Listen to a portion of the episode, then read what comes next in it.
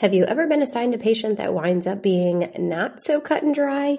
Like those patients in acute care or the nursing home who have dysphagia but struggle to complete exercises or compensatory strategies because of their intellectual or developmental disability. Or the patient with respiratory failure who develops respiratory driven cardiac arrest, gets intubated for 10 plus days, and is on a trach and vent. Oh, and he also has a history of stroke, congestive heart failure, COPD, diabetes, and traumatic brain injury. No textbook or single webinar could ever prepare you for that. But we have something that can help you get there, and it's totally free. On May 19th, the MedSLP Collective is hosting another never been done before virtual summit titled Advanced Therapy for Complex Patients, a Medical SLP's Guide. Learn critical concepts with actionable steps you can take for those not so cut and dry cases. You can earn up to 0.8 advanced ASHA CEUs if you are or you become a member of the MedSLP Collective, and the recording is also available inside of the collective. Ready to scale your clinical skills? Go to medslpcollective.com forward slash summit to register today. This is the Swallow Your Pride podcast, and today's guest is Nicole Large. She's currently a second year graduate student at Abilene Christian University in Dallas studying speech language pathology and will be graduating in May 2022. She attended the University of North Texas for a bachelor's degree and graduated in 2020. She began her research of primary caregiver knowledge of pre-feeding skills during her first year of graduate school because she was inspired by how dysphagia therapy in pediatrics involves more parent training rather than patient training. Uh, this was such a wonderful conversation with Nicole. She is such a such a brilliant smart, caring, compassionate grad student, and I'm so grateful she'll be joining our field in just a few short months.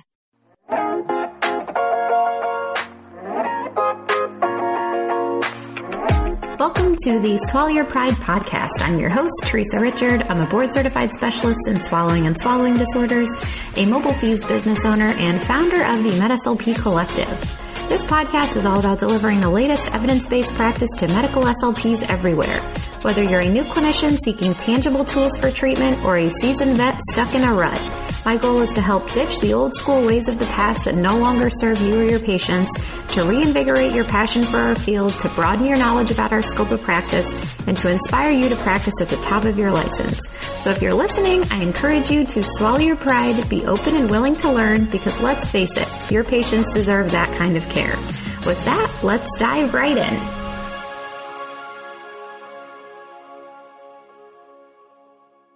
Just a quick disclaimer that all statements and opinions expressed in this episode do not reflect on the organizations associated with the speakers and are their own opinions solely. Good morning, Nicole. Good morning. Thank you so much for joining me. Thank you for having me. I'm so excited. Of course, of course. So tell the people a little bit about yourself. So my name is Nicole Large and I am currently a second year graduate student at Abilene Christian University, Dallas and I am currently in my last semester, so I'll be graduating in May, which is super exciting with my degree in speech language pathology. Um, I'm currently also completing my last clinical rotation, uh, which is super fun. And I got my bachelor's degree from the University of North Texas in 2020. Uh, and I was also a research assistant there. So that's kind of what started my interest in research in general. And then when I got to go to ACU Dallas, the opportunity presented itself to complete research, a research study during my master's studies. And I was like, why not? Let's go for it. Yeah. So I kind of wear the two hats of student clinician and I guess third hat of researcher. So it's it's really fun, but it's a lot. Yeah, yeah, awesome. I did I did a lot of research, and oh my goodness, I spilled my coffee all over myself yesterday wearing a white t-shirt or wearing a white sweatshirt. So if I do it again today, I'm just I'm over. Um, anyways, I, I did a lot of research in in grad school as well. I was a teaching assistant, and it was interesting. I did all my research in child language and AAC, and now it's so funny that I don't work with any of that at all. So I'm begging, I'm hoping this is not a precursor to.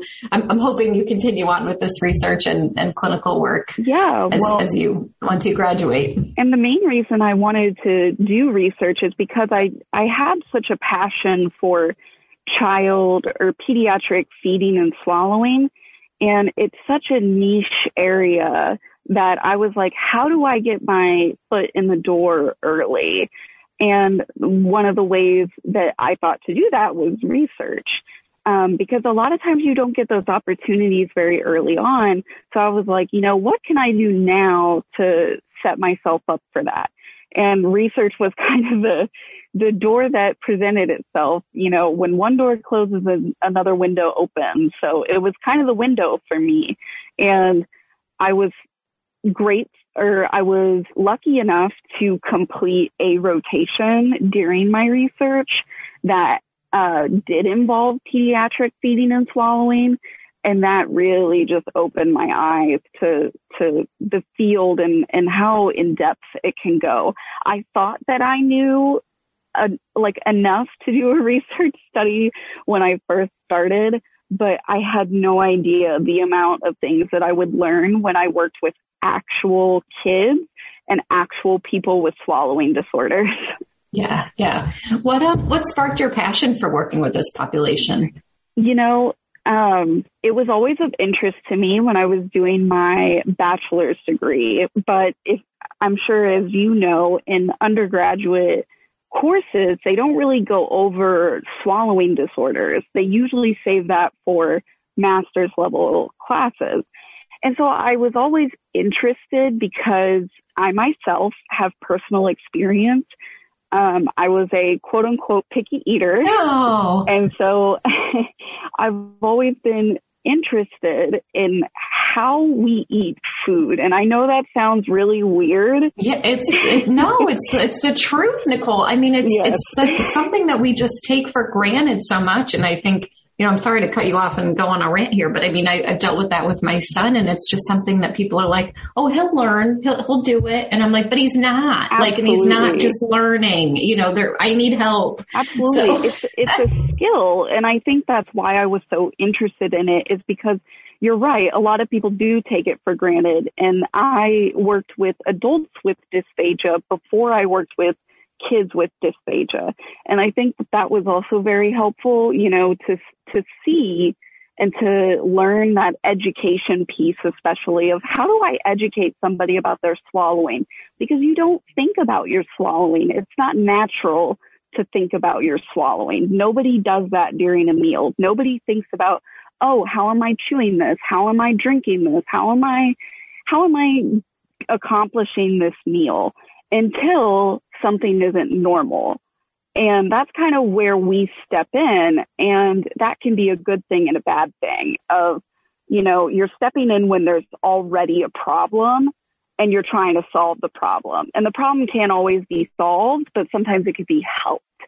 And I think that that's what I had to learn, especially with kids with feeding disorders.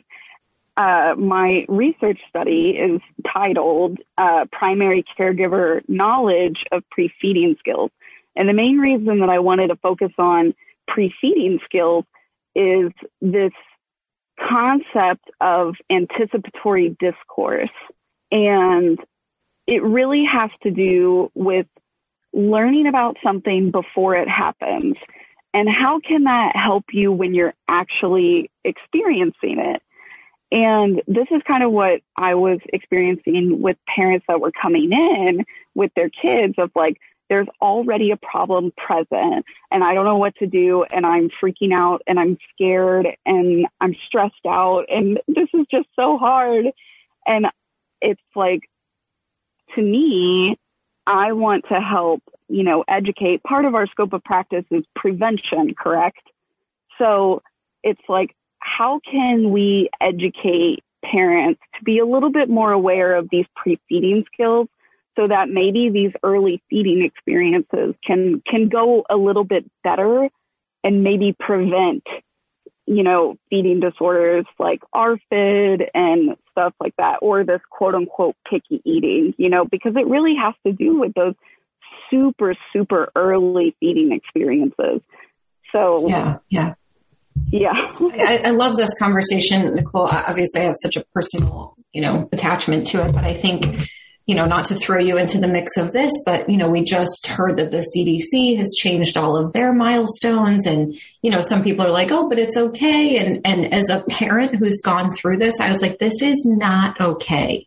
And this is not okay because I can't imagine if my son didn't get help a lot earlier, how much more medically fragile he would be. Um, and there's so much tied into into you know feeding and nutrition. And we still work with a dietitian weekly. And you know he's still he's never been on the growth chart. You know he's he he doesn't eat a lot. He doesn't drink a lot. So we're on this very fine line of you know malnutrition dehydration all the time. And i can't imagine if we didn't get the early intervention that we had you know where he might be. Um, and and i'm you know obviously i'm upset about the CDC changing a lot of these guidelines, but I, it's, it's something that I really want to speak on a lot more to other SLPs to understand why this is an area we need to know a lot more with, and we need to be more vocal about it, and we need to educate more parents and caregivers. And, you know, it's a reason I wrote my book too, because I, I want to expose sort of these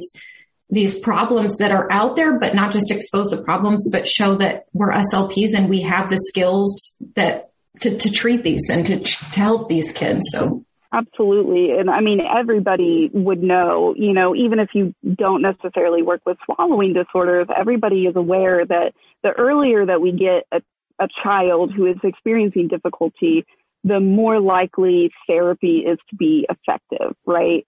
We want them when they're little. We want them when that neuroplasticity is at its, you know, height, right? And so the thing that I find a lot is when there's already a problem going on, parents, I mean, truly being a parent is the hardest job anybody could ever do. And when every meal is hard and difficult in some way, that adds an insurmountable amount of stress to a family.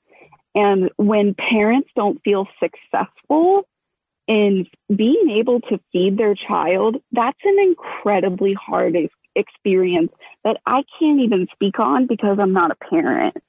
And it, it takes a lot, a lot of counseling, um, you know, for those parents to be able to take steps back and to be able to, you know, almost kind of go back to those early feeding experiences of just reading babies' cues, of waiting until they lean forward and open their mouth to accept food rather than, you know, kind of pushing the spoon in their mouth. Like we don't, you know, encourage that because we want to follow their cues. And these pre-feeding skills are these uh, fine motor and gross motor cues that we're looking for in babies for them to be able to be ready to start solids. Yeah, yeah. It's it's so funny we're having this conversation today. I don't know what made me think of it this morning, but I just something made me think of like, I can't believe how far I've come since having my son. I mean, he's six now, but I just think of those days when he was younger and it just,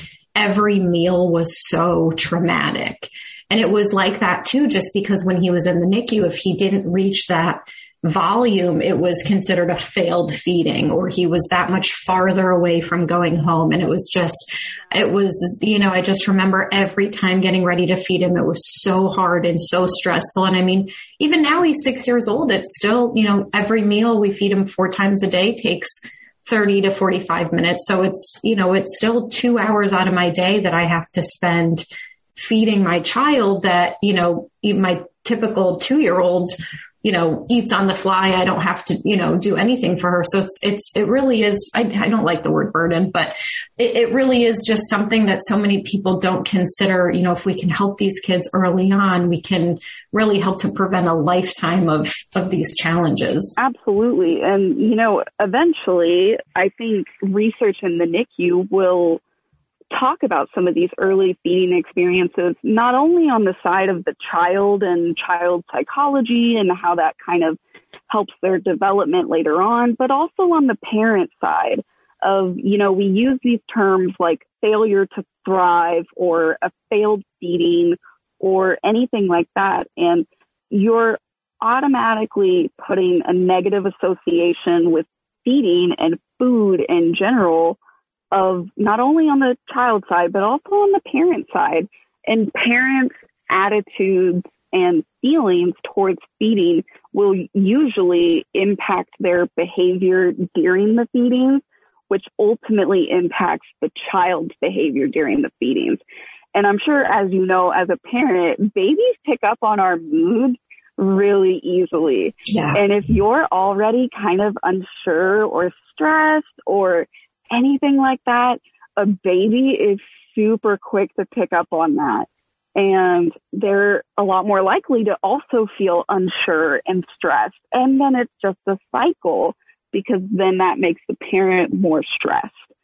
And it's like, how do we as SLPs kind of step in to break this cycle of stress and stress and stress and stress of like, where do we step in to be able to say, Hey, I want to not only help your child develop maybe some oral motor skills or maybe like some uh, desensitizing skills to certain textures or anything like that, but how do I also help you use certain skills in your own feeding to help you feel successful? I want both caregiver and child to feel successful. That's my ultimate goal. And so that's why I really focused on these pre-feeding skills in my research because it was like, I mean, those are the first feeding experiences with solid foods, even if it is just formula or breast milk mixed with, you know, some rice cereal, it's still different than a bottle. And that can be a really scary time. And a lot of times parents, parents, uh, especially parents of children that are under the age of six months, their first question whenever they come to see me is, when can I start solid foods? Like, when do I do that? What am I looking for? What, what do I do? And nobody talks about this. Nobody, you know, you don't get a parent handbook when you have a baby. They don't give you a book of like, oh, this is how you raise a child. You know, that book would be longer than anybody could read ever. And so truly it's just a guessing game. And so the, the question for me is where do we as SLPs come in to educate early on to facilitate these early feeding experiences of these are the cues that I'm looking for before I start these solids because otherwise you might or the baby might be unsuccessful because of their feeding and swallowing development may not be at the point where it should be for the texture that you're introducing. And then that can make baby feel unsuccessful and then you feel unsuccessful and then it's just a cycle. Yep. Yep. Is, this is awesome, Nicole. It was incredibly difficult to be able to plan a research study when I had never done research.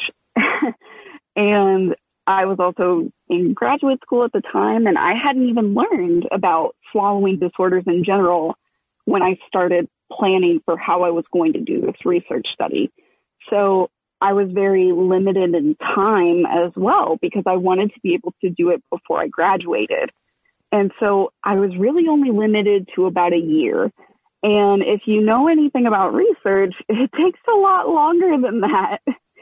So the main way that I chose to attack it realistically was a survey study. And while these studies might not be the most uh, strong in their evidence, it was realistic for me to be able to do it. They're and very informative. Yeah, yeah. Yeah. And especially with COVID times, I was like, how can I also do a study, you know, not only in this short time frame, with all of my other responsibilities, how do I also do it in a way that's safe and accessible? So for me, that was a survey study and I developed the survey for about, I would say four months. I think I spent developing the survey. Um, because first I had to figure out what my question was, obviously, and how I was going to attack it. So I started in January when I was able to, or January of 2021 when I was able to have my research question and uh, have my plan of attack. And so I started developing the questions. And then in the summer of 2021, I uh, was completing a clinical rotation at a skilled nursing facility. And that was my uh, first experience with uh, adults with swallowing and, and feeding disorders. So that is when I submitted to the ACU IRB, which is the uh, basically the board of uh, ethics. And so they took a look at how I was going to do it and who I was um, including in my research study and my questions to see if they were, you know, biased or unbiased and basically just meeting and checking all the boxes on their end. So um, they gave me approval about a week later uh, to go ahead and pu- uh, and to start my study. So from there, I had solicitation flyers that had a QR code on it for the study. So if you scanned the code, you would be able to complete the study. And then, so I used the flyers um, to pass out to basically everybody I knew that had a child. And um, I also did a lot of social media uh, promotion. And a lot of SLPs in the pediatric feeding world were very gracious to me and were very helpful to me by sharing my uh, survey on their social media, which I appreciate so incredibly much. So I did recruitment for about three months um, and at three months, I had had about 52 participants. And so that's when I started data collection and stopped the survey. So when I started data collection, this was in about September of 2021. And I was completing a rotation in a pediatric outpatient setting that was working with pediatric feeding and swallowing disorders, which was honestly at the perfect time because when I was interpreting the results of the study, I had kids in my office that matched the exact qualifications I was looking for. So it was it was truly a gift to be able to to complete that setting at the right time. And actually, correction, I had about 63 par- overall participants, but we narrowed that down to uh, 46 participants in the survey because we excluded anybody whose first child was born before 2010 because we thought that the reliability of their responses would be less reliable if their child was born before 2010 because as a mom you can probably attest you don't always remember especially the day to day things of your, your and I purposefully wanted to forget a lot of it, to be honest. So people will ask me questions and I'm like, that was honestly such a traumatic time. I don't like, exactly. Yeah. yeah. So, and that was the thing. So my, my survey study to clarify was reflective in nature. So it required the caregiver to reflect on what happened in the past. So, um, it does rely on their memory. And that's something to, you know, keep in the back of your mind when interpreting the results. It does require them to remember. And that's a very tough thing to do, especially if there's, if there were things that you weren't even aware of and you weren't even looking for. And so that's kind of what my, the questions of my survey were looking at. So I also did look at uh, participant demographics such as income level, education level, and age, age of the caregiver. And I used the term caregiver to be gender inclusive and identity inclusive and just family inclusive because there are a lot of different family structures. So I use the term caregiver for that to be a neutral term because I wanted to involve everybody. And I actually did have a couple male caregivers in my study, which is really cool. So I took the demographic information to do data analysis later on. But the questions that I had in my survey were about these pre-feeding skills and the way that they were worded was taking a look at if these skills were present in their firstborn child before the parent started solid foods or the introduction of solid foods, which we can call maybe the weaning process as, as we know it as SLPs. And so the way that we interpreted this is if the parent or the caregiver was able to delay the process of starting solid foods before they saw this skill, then they were maybe inadvertently knowledgeable about the skill. But if they introduced solid foods before the skill was present, then they were not aware of the skill and therefore not knowledgeable about the skill. So that's how we kind of looked at their level of knowledge with these pre-feeding skills. And so pre-feeding skills more specifically were established by Morris and Klein. They have a big long book. It's really, it's really a great read if you work with pediatric feeding and swallowing disorders. It's really interesting to read. Um, but it's all about these pre-feeding skills. And in summary, to sum up, you know, their amazing book, pre-feeding skills are these gross motor, fine motor, and cognitive skills that we look for in children before we start solid foods because I, they coincide with the development of feeding and swallowing for them to be able to handle certain textures, right? And so the thing is, is that we can't we can't know how their larynx is developing. I can't see your larynx. So we have to go off of these gross motor and fine motor and cognitive skills that we actually can see to then know when to start solid foods. Because the American Academy of Pediatrics recommends that the introduction of solid food should start at about six months. But we know from these skills that just because they're six months old doesn't mean they're 100% ready, right? And so some of these skills are like, um, the baby should be able to hold themselves up in a seated position. That's one that a lot of people know. They should be able to hold their head up, uh, you know, so that's those gross motor skills. But some of those fine motor skills is that they should be able to pick up food with their hand not necessarily with a pincer grasp, but just picking up food with their hands. You know how babies do with their whole entire hand and they just grab it. And they should also be able to bring that arm and hand to their mouth. So hands to mouth, hands to midline. That's a skill. That's a skill that they have to develop. And so um, some of those cognitive skills that we're looking for is that they should be able to pause during bottle feedings or breastfeeding to kind of smile at you and interact with you.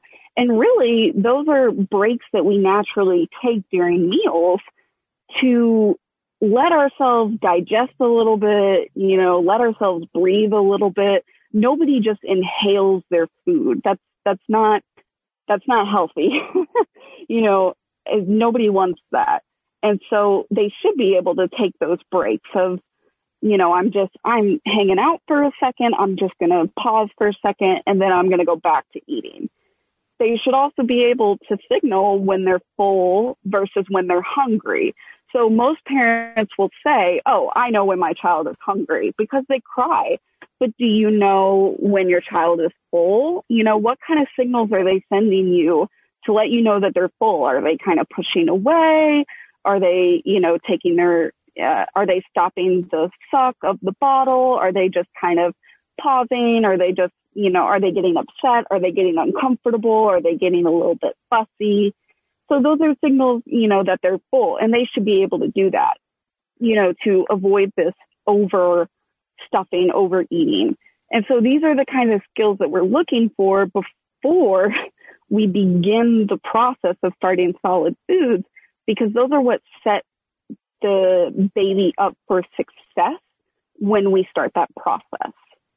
I know that was like really long, but does that kind That's, of make sense? This, this, is great, Nicole. Yeah, absolutely. This is, this is wonderful. You know what I think is so interesting? You know, I, I love that you said that you, you know, had some, had some fathers, had some men involved in your survey as well. And I think what's so interesting is sort of depending on where my husband or I were like emotionally with coping with all of this, like, there was some things that he would pick up and just do innately and he would feed you know we, i went through some times where i could not even feed him. Like i was just so distraught about it. And my husband was was able to feed him like successfully and it was because he followed all of those cues. And i thought it was so interesting because i'm like well wait like I'm the SLP. I know what I'm looking for, but I think I was also too too involved. You know, I was the distraught mom, like going through, you know, postpartum, but also I'm like, I'm looking for this and this and this. And I try to just be so like analytical. Whereas my husband's like, no, like just look at him. Like he's wanting to eat now or he's done eating. Like we have to respect that. And I'm like, ah, like, so I, I think it's, it's, it's fascinating what is sort of innate and, and also what people need to learn and be taught. And, and I, you know, as a mom and an SLP, didn't realize I needed to be taught so much about this. Absolutely. so, well, and, and that's the funny thing. A lot of people will say the the field of speech language pathology is is a science, but it is also an art. Very much you know? so. Because yeah. when yeah. you're when you're working with human beings, it's it has to be both. It can't just be one or the other. And when we get too scientific, we run into the problem of we don't understand why these things that we think would work aren't working. And then when we get maybe too artistic, maybe then we start to lose the scientific side of, you know, we have evidence behind this approach. Let's use this approach because there's evidence behind it. Mm-hmm. So we have to have a balance of this art and the science. So you have to not only be able to look at the science of a baby, which is incredibly complicated, but you also have to look at the art of it, which of, you know, is the parent child relationship and the child's development with that relationship. You know, it, it truly is a mixture of an art and a science. And that's the hard part. It's it's incredibly difficult, and that's why it requires a master's degree. You know, and and even when you have that master's degree, you're not going to get it right every single time. It's so hard. But like you said, I mean, the best way for me in my personal experience is even if I'm working with pediatrics or geriatrics, is look at the patient. If I'm feeling stuck, just look at them. Look at just their overall well-being. Because I think with kids a lot of the times especially and especially with kids with uh, with feeding and swallowing disorders a lot of times you're going to get the volume volume volume you yeah, know put yeah. in this volume intake. And it's like look at the baby. Look at the baby. If there's little baby rolls and they're happy and they're smiling at you and they're developing and they're growing okay and they look healthy, they don't look sickly, then we're doing okay. You know, it's, it, we're not in a dire situation. It's all going to be okay. And sometimes I have to, you know, help parents take that step back of like, look at their little baby rolls on their baby legs. Like, look at those chunky little legs. They're okay. You know, I don't ha- I'm not seeing a thin, fragile, sickly baby. So we're doing okay, you know, and now where do we go from here? Right. So it's, it's that counseling part plus that science part of being able to say, where do we go from here? Maybe I don't know where exactly they're going to be in six months, but I know our next step for our next session. Yeah. You yeah. know, and, and that's the thing with kids. You have to take it day by day because every day, as you probably know, is incredibly different. Yeah, yeah. Thank you so much for saying this, Nicole, and thank you to your instructors and your professors because I think this is so much of what I just sort of try to like bang through SLP's heads because I think so, you know, as as SLPs and, and, and good SLPs, we're so focused on the research and what we should be doing clinically, but there's so much to be said about the patient perspective and to really, like you said, just take a step back and look at the patient as a whole, see what the family's goals are, see how we can work with the family and not against them. And I think I, I'm so grateful that you're learning that as a grad student because it's so important and it's going to help you with your critical thinking skills so much in your career. Um, of course, the research is important. Of course, we need to practice evidence based, but part of practicing evidence based is, is really honoring the patient's wishes and following sort of their wishes and needs and commands and and and cues if we're talking about babies. So um, thank you for bringing this part up because it's so so so important and it's often so overlooked. Absolutely, and I mean, uh, my one of my undergraduate instructor instructors had the best metaphor for evidence based practice is that it's a three legged stool and you have to have all three legs for the stool to be able to stand and support weight. So one of that legs is of course, you know, the scientific aspect of it. What evidence do we have for treatment protocols and stuff like that? So of course that's one of the legs that's incredibly important. One of the other legs is your clinician experience because your experiences are valuable. Even if you have an experience from a different setting, that doesn't mean that the experience is completely not notable in other settings. It translates truly. I mean, I think anybody working with pediatrics and geriatrics would actually say they're not all that different. They're really not. they're very similar. And so we have that second leg of the clinician experience. You should use your experience because your experience is invaluable, honestly. And then that third leg of what the client's wishes. Because a lot of times I feel like if you're feeling stuck, looking at that third leg of the client's wishes is what's going to help you continue.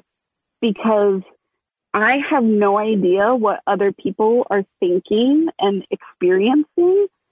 And so that's the hardest part because you don't know until you ask. Mm-hmm. Yeah, you know, it's the truth. And I have no idea. I can't read their mind. As much as I would love to be able to do that, I can't.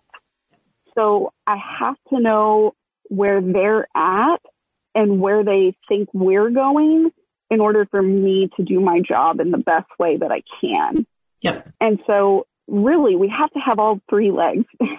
there can't just be two legs. There can't just be one leg. There has to be all three.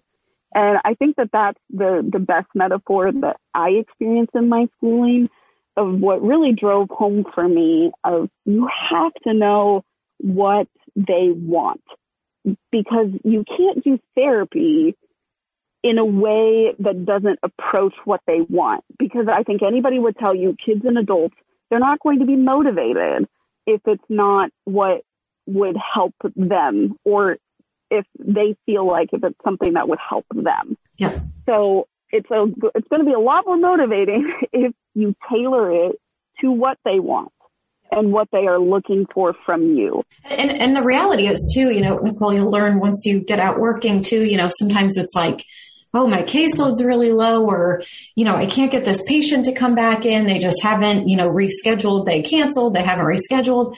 And I, and I think what's interesting is, you know, as a, as a parent who has a bajillion therapy sessions every week for my son to get to, if that therapist or that clinician is not listening to me or is not listening to what is important to our family and to what I want us to work on and what I want my son to work on, I'm not going back to see you. So I think a lot of SLPs need to take a look in the mirror like, why is my caseload low? Why are these patients not coming back to see me? Is it because you're forcing your agenda and you're wanting them to work on what you want to work on? And, and I know sometimes there's going to be disagreements and, and, there has been disagreements between, you know, myself and, and therapists that my son has had, but we meet each other in the middle, you know, and, and I'll say, all right, I'm willing to work on your approach, but like, please understand this is what I'm working with and why that's difficult for us. And I think those are such important conversations to have. And I wish more SLPs would try to sort of put their agenda and their biases aside and listen to the patient and work towards a common ground.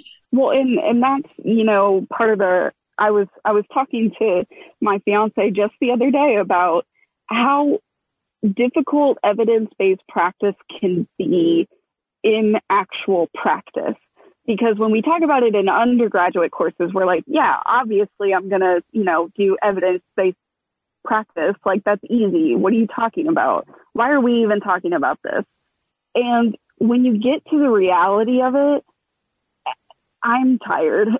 you know, SLPs are tired. It's hard. When you are just a regular person living your life, you have all your own life stuff going on, and that's incredibly difficult to balance sometimes with your clinical life because, you know, maybe you came into work late because you were rushing to make your kids lunches and you didn't even get to pour yourself a cup of coffee and you're rushing into clinic, you're flying into the parking lot and your scrubs are messed up because something spilled on your shirt this morning and you're like, gosh dang it. And then you're looking at your schedule and you're like, oh my gosh, I have eight patients today back to back to back. I don't even know when I'm going to be able to eat lunch.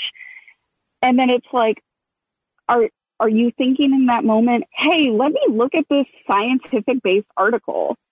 Like, no, you're not thinking that. When you have real life going on, it can be incredibly difficult to follow evidence based practice. And I think that's where some SLPs get into the rut of things of using the same treatment, the same protocol, the same kind of plan for a lot of patients because it's just easier. And so you have to make the conscious decision every day of, I am going to be the best clinician that I can be, even if that means today that most of my sessions are going to be counseling to look at, you know, what this patient needs overall. And maybe some days I'm absolutely killing it and I am, you know, using these new treatments and they're working and people are getting better. But there are also just going to be some days where you're like, I don't I don't know what to do. And that's okay. It's okay not to know. But you have to use all the tools that you have of evidence based practice, you know, the science that we have, your experience that you have, and what the client wants to be able to know the next step. It's hard not to feel lost sometimes because it's hard. This is a hard job. And I think that's kind of the difference of being a student versus being a clinician of, you know, really learning. I mean, you have real life going on and you're also trying to help people and give speech therapy at the same time. Yeah. And that's really hard. it, it, it is hard. It, it's definitely a really difficult balance. And, you know, it's, it's one of the reasons that I started the MedSLP collective as a little shameless plug there, but uh, it is the reality. You know, we wear so many hats. We wear, you know, a lot of us wear mom hats and, and wife hats and, you know, seeing a bajillion patients a day and while all trying to stay on top of the research is really exhausting. And, and there's definitely something to be said about compassion fatigue too, you know, just, thinking of all that your patients are going through and, and it's heavy. You know, some days, you know, I would work some days in the, you know, vent units, you know, for weeks on end. And it's, it's heavy to just, you know, hear what traumatic things happen to this, you know, young teenager or, you know, how their life and their family is so flipped upside down. It's, it's, it's heavy stuff that we're dealing with. And, and I think it's something that's not talked about enough for SLPs is, you know, how do we continue to find career fulfillment while also taking care of us. And there's a big self-care component that's that's in there. And um, it's something that i've learned a lot over the last few years. I think having my son force me to figure out how to take care of myself and, and balance my you know mental health and, and well-being there because i was in a horrible spot after him. I just was so emotionally damaged and broken and I and and my work suffered. Um, you know and, and it's easy to blame other things for why you know this isn't happening or this isn't working but you know you really just have to take a look in the mirror and, and figure out you know get the help you need. And, and there's a lot of help out there. There's a lot of SLPs that are willing to help you out um, as well. So it's it's it's some heavy stuff Nicole. So I'm I'm glad yeah. you're learning about this in grad school because I think a lot of SLPs you know, have these, you know, rainbow butterfly glasses on that this is such a wonderful profession and it is a wonderful profession, but there's a lot to learn about personal responsibility and self care. And you, you've got to take care of yourself before you can take care of your patients too. So absolutely. And I think that's a big difference between undergraduate and graduate. And even, you know, my, I think my experience, especially, like I said in the beginning of, of wearing the different hats of being a student and a clinician and a researcher and just a human being gave me this experience of how do I balance all of this?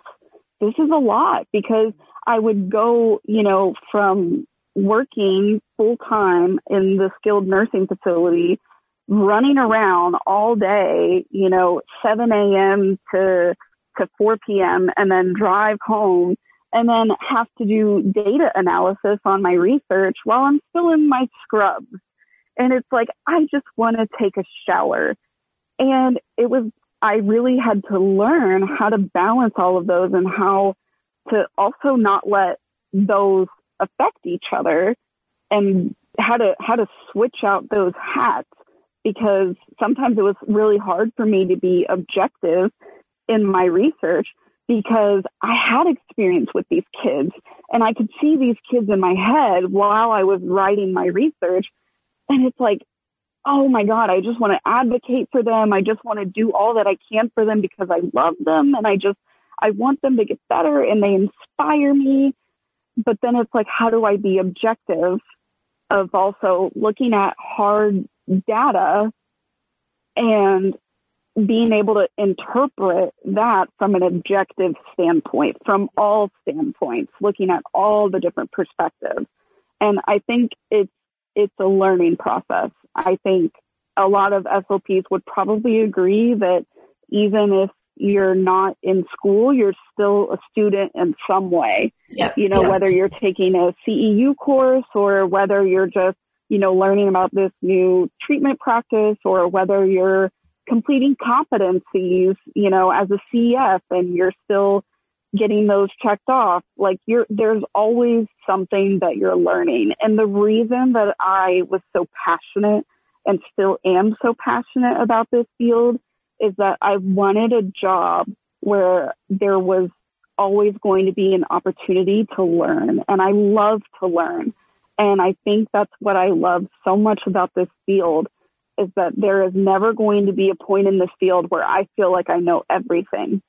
There's always something to learn. And that's a beautiful thing, but it can also be a hard thing. So like you said, I mean, that self care and not, not trying to pour from an empty cup is so important to, to learn early on, mm-hmm. you know, to avoid that burnout and that compassion fatigue and everything like that. Learning those skills early on is, is truly just vital to not only your success as a clinician, but also your patient's success yes. in therapy. Yes.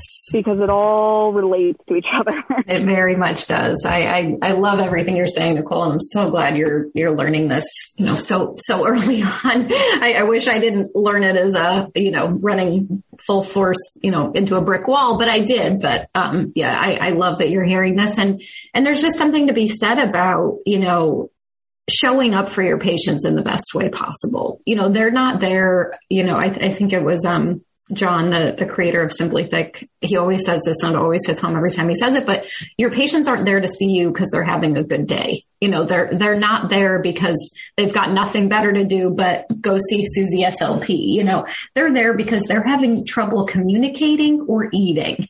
And these are huge, huge, you know, parts of life. Um, so I think, you know, we owe it to our patients to show up as the best versions of ourselves and to bring our full self, you know, bring as much evidence as we know, but also don't be afraid to say, you know, Hey, I, this is sort of a new, a new area, but I'm willing to learn or, you know, I don't know as much about this as I would like, but let me do some digging or, you know, you know, what are, what's your perspective on this? How can, you know, how can we meet in the middle here? What's important to you? What are your goals? And, and it's, it's, to me, it's so blatantly obvious when my son's therapists show up as their best selves and show up as someone that's hungry and willing to learn and, and truly, truly wants to be there to help him. Um, and, and it's, it's sad. It's, it's obvious. And, you know, we've had some other therapists that I've had to fire because they just, it's almost like they're showing up to collect a check and they're you know, miserable about being there. It's, it, and I don't know. I don't, I don't know what other burdens they're carrying. I, I, I cannot even begin to imagine, but if it is starting to affect your job, there's, you've got to do some, some soul searching and, and take a look in the mirror and figure out how you can get the help that you need to show up best for your patients. Absolutely. Well, I love where we took this podcast, Nicole. I don't think that was on our agenda to talk about, but I, am yeah. so glad, I'm so glad you brought these things up because they're so, so, so important. And, and, and I know that they're not taught as much in grad school as they should. And, and they're fragile topics. People don't want to talk about this stuff. It's not the pretty, you know, pretty success stories that we all, you know, should hear about all the time, but it's important. So we talk to our patients all the time about, you know, incorporating self care and, taking care of themselves and putting themselves first and being able to focus, but we also have to do the same thing for ourselves. And that's that's not easy. It's not. Yep. Yep. Well, thank you, Nicole. This was a wonderful conversation. I am so, so, so grateful you. So Nicole reached out and said, can we talk about this research that I'm doing? And I was like, yes, please. So, so thank you. I, I love this so much. I'm obviously very passionate about this topic. I, What's what's next for you? Do you think you're going to pursue a research career, or are you going to just go ahead first clinically, or what are you thinking? Yeah, that's a great question. Um, I I definitely want to take a little bit of a break from being a researcher because I, I do really love the clinician side of it. Honestly, um, I I love almost every part of this field, and I I think I came into graduate school. I think my professors would agree. I came into graduate school very focused. I was I was very, I was very like, oh, I want to work with infants. I want to, I want to do this. This is the only area I want to do.